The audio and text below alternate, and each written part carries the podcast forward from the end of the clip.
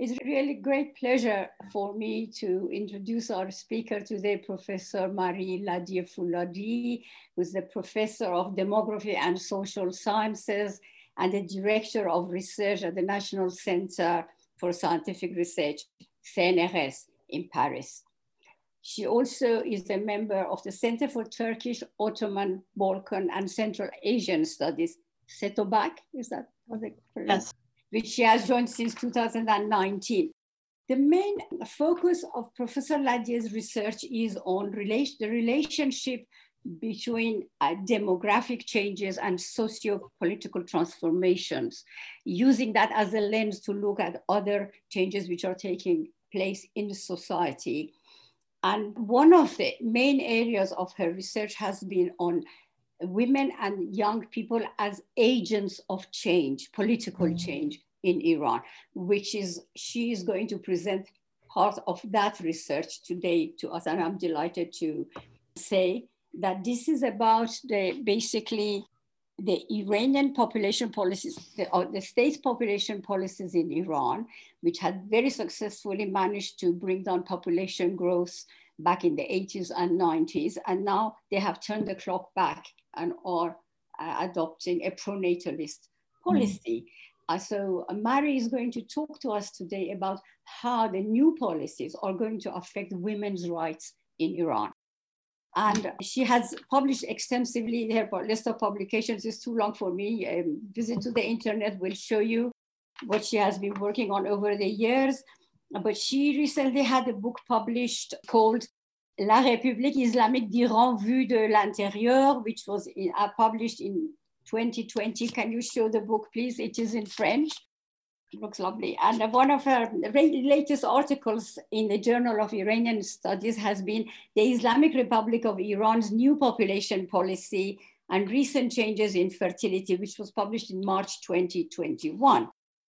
So, Mary, without further ado, I am and please do remember to mute your cameras, everybody. And you can send your questions, write them and send them to me. And at the end of the talk, we will raise your questions, which Mary will answer. Thank you very much, Mary. Thank you very much, Soraya, for this introduction.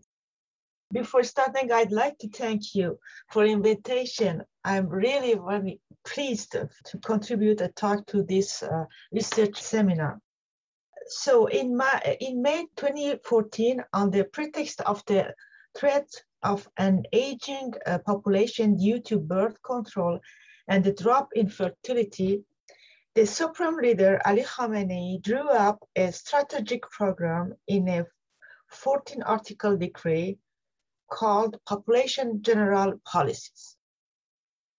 Indeed, it is a matter of deploying all means possible to reverse changes in fertility and especially to reach a target population of 150 million people. The first question is whether this new population policy justified. Is Iran on the brink of widespread aging and numerical decline? The analysis of uh, the demographic situation and of population perspective provides some clear answers. Over the past two decades, the age structure of the Iranian population has changed significantly as a result of very rapid fertility transition.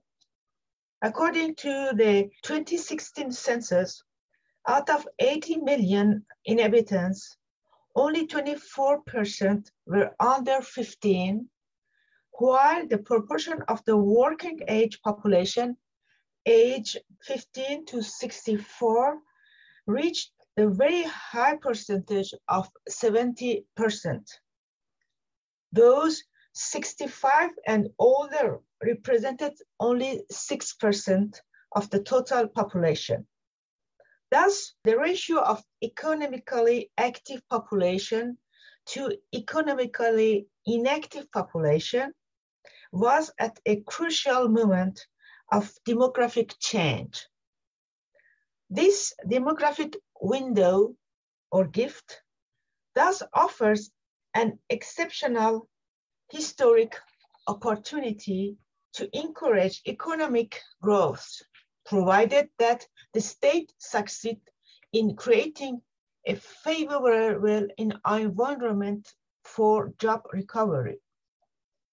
But the Islamic Republic was wasting its active population potential and instead of recommending the establishment of even provisory policies conducive to taking advantage of this demographic opportunity, the Supreme Leader has chosen to highlight the aging of the population. Of course, this imminent aging of the population is real and will worsen. This situation demands the urgent implementation of social coverage for the elderly, for instance, retirement pension, old age insurance, and special care. In no way, this population policy will constitute an adequate response to the current aging of the population. According to the UN's population projection in uh, 2015, Iran with 103 million inhabitants will remain one of the most populous countries in the world between 17th and 19th place. At this date, 2050, nearly a quarter of the population will be 65 or older, but the share of working age population will still be the largest at 60%. These uncontested data show that in the foreseeable future, Iran will certainly not be threatened with decline, the population or gener generational no renewal. This confirms the hypothesis that the new population policy of the Islamic Republic of Iran, initiated by Mahmoud Ahmadinejad and confirmed by the Supreme Leader, responds foremost to political and ideological considerations. So what are these considerations precisely? The 14th article decree called general population policies are drawn up in equivocal term which may give rise to different applications depending on the context. For example, the target of reaching a population of 115 million is not specifically stated, but the first article stipulates that it is necessary to promote the dynamic growth and youthfulness of the population by an increase in fertility, which should be above the replacement threshold without specifying the level of fertility target. According to certain policymakers, the figure is three children, while for others, it is five to six children. Article 2 among others, insists on the need to remove obstacles to reducing age at marriage. Yet, no practical indications are given. Several of the decrease article refer to the need to cover the cost associated with pregnancy and maternity for infertility treatment for men and women and for nutrition and health needs including uh, lessons in public schooling about founding families and the merits of so doing, and so on and so forth. While six articles seems to focus on uh, demographic considerations, six others reveal the ideological tenor of the recommendations. First one, promoting and institutionalizing the Islamic and Iranian way of life to counter undesirable aspects of Western lifestyles. Two, reinforcing the components of national identity, which are Iranian, Islamic, and revolutionary. Three, creating new settlement zones, particularly in, in the island along the coast of the Persian Gulf and the Gulf of Oman. Four, managing emigration and immigration in concert with general population policies. Five, promoting consensus and social integration across the territory, in particular in the border zones and among Iranian expatriates. And finally, six, encouraging Iranian expatriates to return and invest in the country and thereby benefit from their possibilities and capabilities. Indeed, being well aware that the predominant family model in Iran is to marry late and have a small nuclear family, the Islamic Republic's policymakers also know that the prospect of reaching a target population of 150 million Iranian in the near future is utopian. This, to my mind, is why the decree never explicitly mentioned this target, while nevertheless hinting at the idea of peopling the entire territory by means other than rising the Iranian fertility rate. The first mean could be expatriate Iranians, as mentioned in Article 12 of the decree.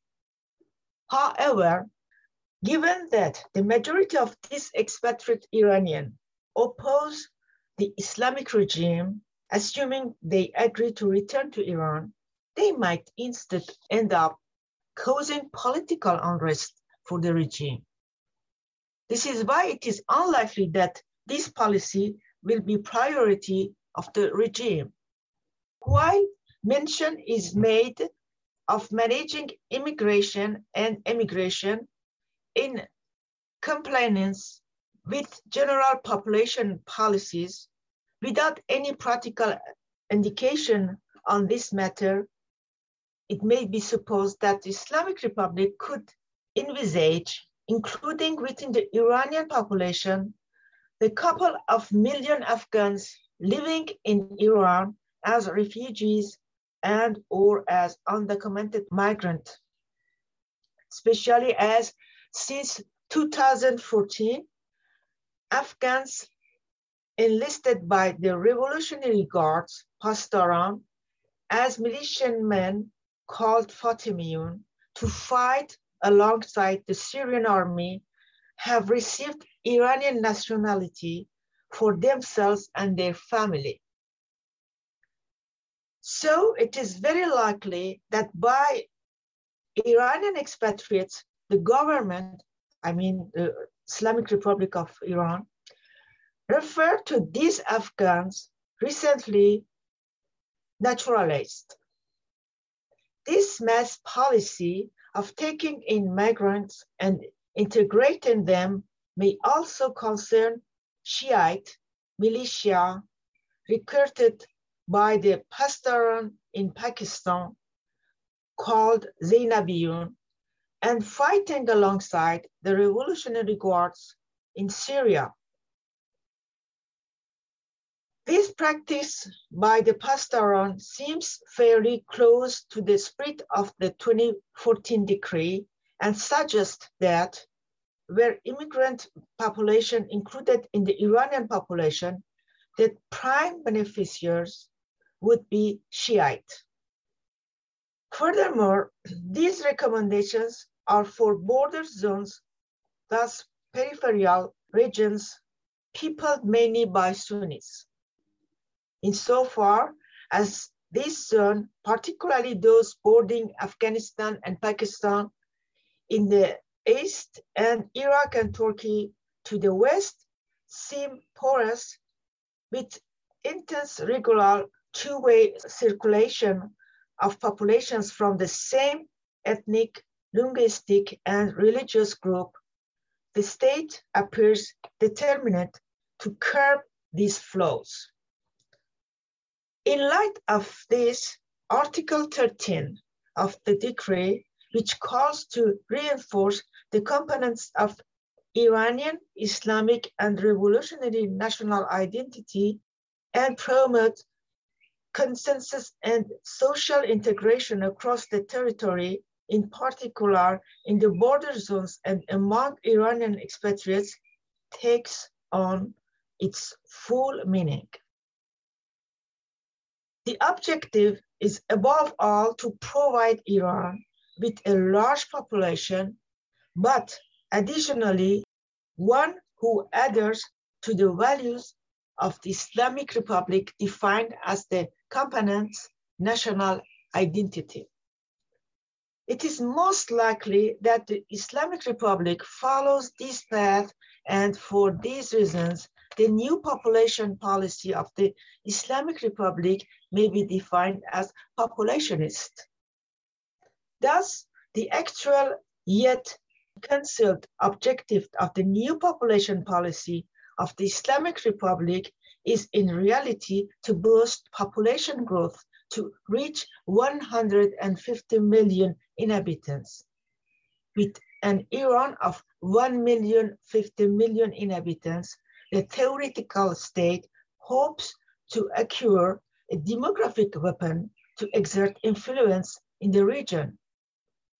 It would indeed be a dissuasive weapon that would be crucial for a regime engaged in a strategical dispute with the immediate neighbors and with the West.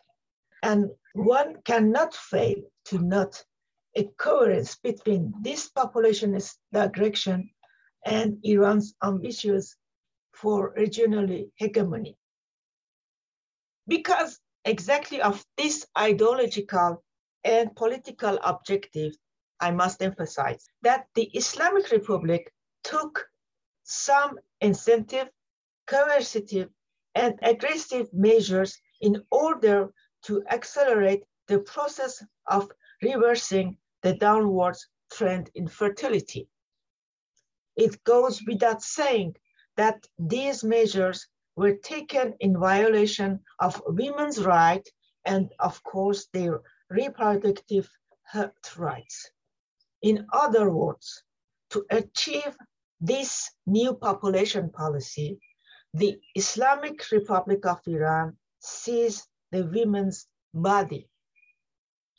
Let's take a look at the most significant and important incentive and aggressive measures implemented in Iran since 2010. First, incentive measures, encouraging Iranians to marry and found families very young. In November 2010, Ahmadinejad expressed recommended marriage at a precocious age during a meeting in tribute to the actors and benefactors of marriage. He declared, I quote, for me, the ideal age for women to marry is between 16 and 18, and for men between 19 and 21. While I remind you, in 2006, the mean age at first marriage for women was 23.7 and for men 26.5. Ahmadinejad went on to state that, I quote again, we need to move towards simple marriage and support it. I believe a simple and dignificant marriage has priority over employment and housing issues, end quote. The expression simple marriage was used by the head of government to mean a marriage celebrated by an inexpensive ceremony and a dowry of primarily symbolic value. For example, 14 gold coins in the name of the 14 Shiite Immaculates. Ahmadinejad thus proposed launching an initiative to conduct propaganda for simple early marriage. To this end, the Minister of the Interior set up a foundation called the National Foundation for Marriage within the Ministry's Department for Women's Affairs. This foundation was tasked with coordinating all state activities for the marriage of young people, supporting bodies whose activities consisted in facilitating marriage and helping set up new structure to monitor these goals. In addition, since 2009, the government grants an interest-free loan to Iranian people in order to entice them to marry very young. At the beginning, the amount was about one to three million tomans, but today it is between 70 to 100 million tomans. To assess the impact of this measure, it is necessary to carry out a field survey, which is not possible under current conditions in Iran. Nevertheless, it is legitimate to assume that these measures, when these financial incentive seems significant, have encouraged young people from disadvantaged strata, particularly in rural sectors, to get married young. Indeed, we observed that the proportion of single women aged 15 to 24 in urban sector and aged 15 to 29 in rural sectors, after steady rising for three decades, has dropped from 2006 to 2016. In especially in the rural sectors, the mean age at first marriage passed fall from 23.8 in 2006 to 22.7 in 2016. This can be explained in part by the impact of the state campaigns promoting marriage at very young ages. Moreover, the change in age at marriage seems to be in line with the fertility trend between 2012 and 2016. Indeed, while the fertility was established at a fair level, 1.9 children per woman between 2001 and 2011 has started to rise slightly between 2012 and 2016 at around 2.1 and 2.2 children per woman.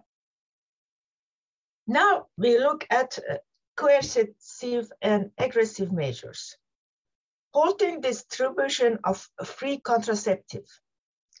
In August 2012, taking advantage of a speech by uh, the Supreme Leader during a meeting in which he emphasized that if the population control policy continues, the population will grow progressively older and the population will ultimately decline. Ahmadinejad blocked the family planning budget for the purchase of contraceptive.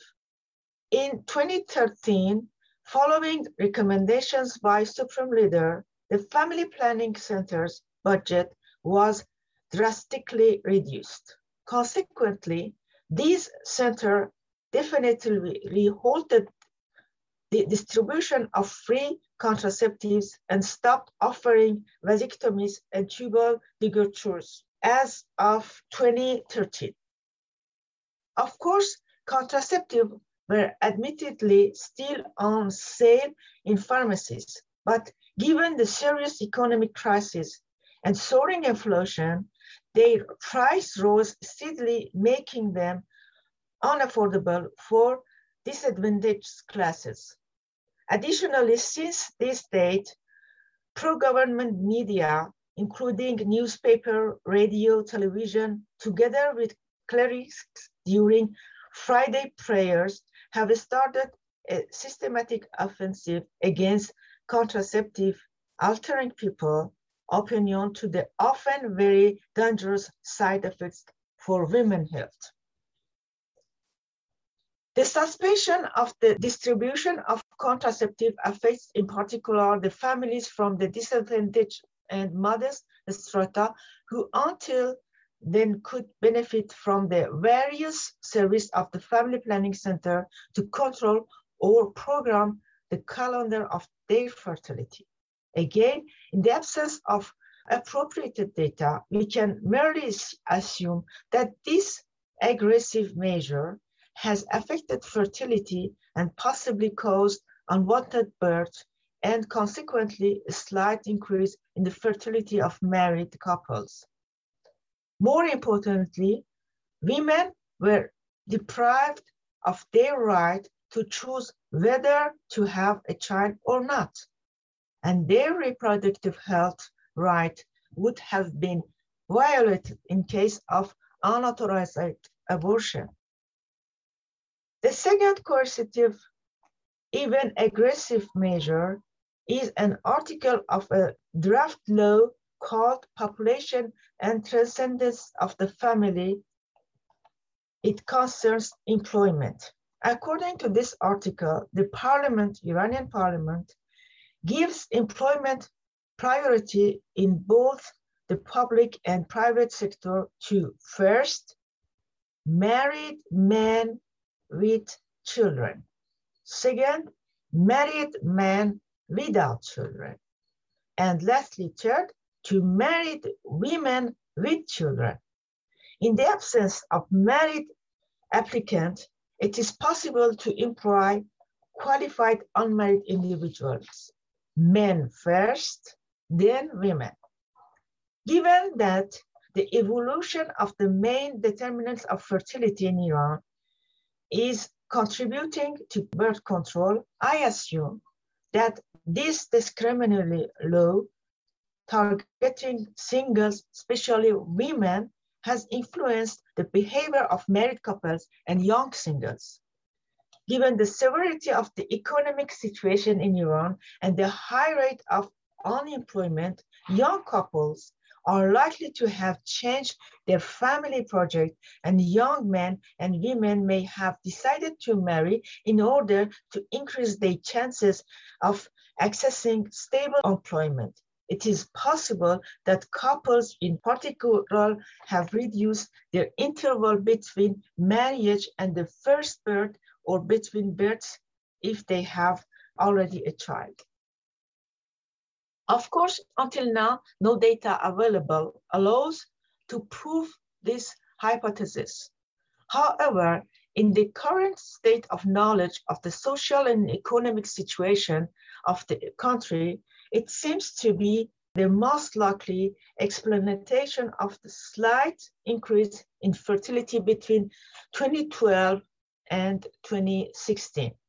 Since then, the worsening economic conditions, mainly due to US sanctions, having significantly reduced the government's ability to continue both its coercive and incentive measures, have led to a continued decline in marriage and therefore the decline in birth and fertility.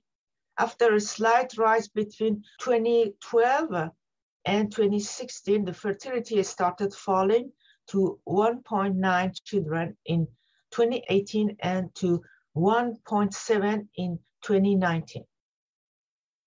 To conclude, I would quote the paragraph 7.3 of the International Conference on Population and Development Program of Actions. It says, I quote, reproductive rights are based on the right of couples and individuals to decide free from discrimination, coercion, and violence, whether to have children, how often, and when to do so, having the necessary information and means to make such decision. It is also connected with their rights to the highest attainable standard of sexual and reproductive health. So we see all the measure taken in Iran shows clearly that the Islamic Republic, for this tragic necessary, I must emphasize, the survival of the regime depends on it, did not hesitate to violate once again in a different way the human rights of women. While Iranian women, by reappropriating their fertility, succeeded in coming out of the male sphere of domination and thus reaching dignity and equality, they again find themselves subject to injunctions that violate their reproductive health rights and thereby their human rights. Thank you for your attention. Thank you very much, Marie. Thank you. That's very, very rich. It needs a lot of warping. In fact, some people have already asked me whether they could have the script of your paper, if that is available. Is there any way where they can access your written text? I think that the most uh, important things that I talk about, they can find in my article. On the Journal of Iranian Studies yeah. mentioned. Okay. Exactly article that Marie is referring to is called the Islamic Republic of Iran's new population policy and recent changes in fertility. It's on in the issue of March 2021. So you will get all the figures that you are asking for yeah. in that article. Well, I really very much enjoyed the information and thank you very